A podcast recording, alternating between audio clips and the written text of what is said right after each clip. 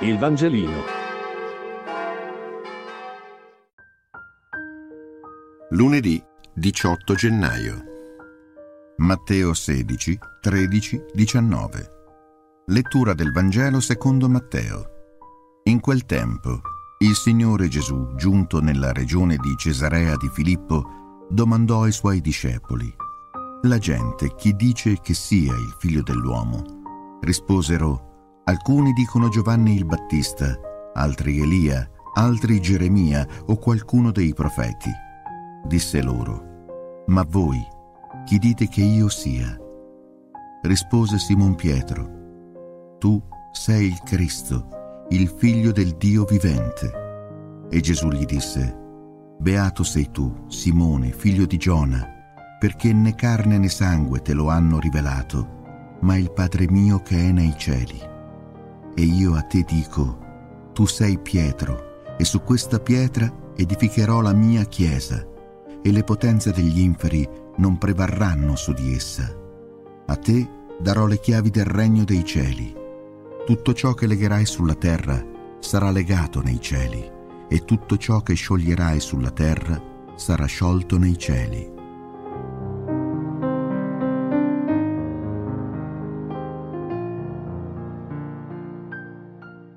Oggi è la festa della cattedra di San Pietro. È una festa che ricorda l'importanza dell'insegnamento petrino e quindi anche per noi cattolici in qualche modo del Papa. Ma è anche una festa molto antica, già del III secolo, in tempi diciamo ancora insospettabili rispetto a una difesa dell'autorità del Papa.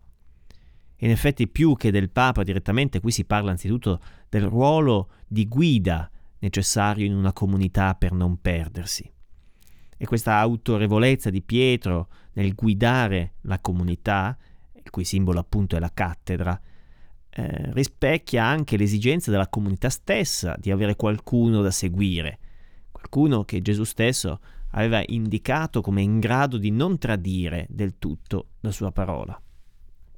Vorrei concentrarmi non tanto sulle domande di Gesù o sulla professione di fede che fa Pietro e che già in realtà gli apostoli avevano fatto nell'episodio della tempesta sedata. Ma vorrei concentrarmi invece sugli ultimi versetti, quando Gesù dà a Pietro una sorta di beatitudine particolare. Anzitutto il suo nome. Nel Vangelo già prima di questo episodio Gesù chiama Simone come Pietro. E dunque questo episodio non è il momento del cambio del nome di Pietro, ma quasi un racconto che ne spieghi il significato, il senso, in ebraico si dice un midrash, un racconto di spiegazione sul perché di questo nome Pietro, pietra. L'immagine della solidità della pietra ovviamente rimanda alla parabola della casa costruita sulla roccia che non crolla davanti alle difficoltà, alle tempeste. Ma nel suo riferimento al fatto che le forze degli inferi non prevalgono, contiene anche un'altra immagine, quella di Isaia del capitolo 28, dove si parla del Tempio di Gerusalemme come una pietra solida contro il quale chi si era alleato con la morte, cioè l'Egitto, insomma, non sarebbe prevalso. Al di là dei riferimenti che stanno dietro a questo testo, su Pietro come la roccia, eh, credo sia essenziale capirne il senso e il significato. La promessa che fa Gesù qua significa eh, non tanto Pietro, ma la sua comunità, la sua chiesa, non morirà. Questo significa che lo Sheol, la morte, non prevarrà su di essa, cioè non avrà fine. E in questo credo che eh, in qualche modo questa promessa per ora si sia mantenuta. E poi ci sono altre due immagini non così facili, quelle di avere le chiavi del regno è l'immagine che appunto è diventata estremamente popolare di un San Pietro guardiano del paradiso, oppure anche le chiavi che fanno parte degli stemmi papali. E la seconda immagine difficile è quella del legare e dello sciogliere che i cattolici hanno sempre eh, riferito alla possibilità della Chiesa e dei suoi ministri di perdonare i peccati. Ma questa è una lettura corretta? È questo il vero senso? Credo non del tutto, o forse non solo, diciamo. Che cos'è il potere delle chiavi?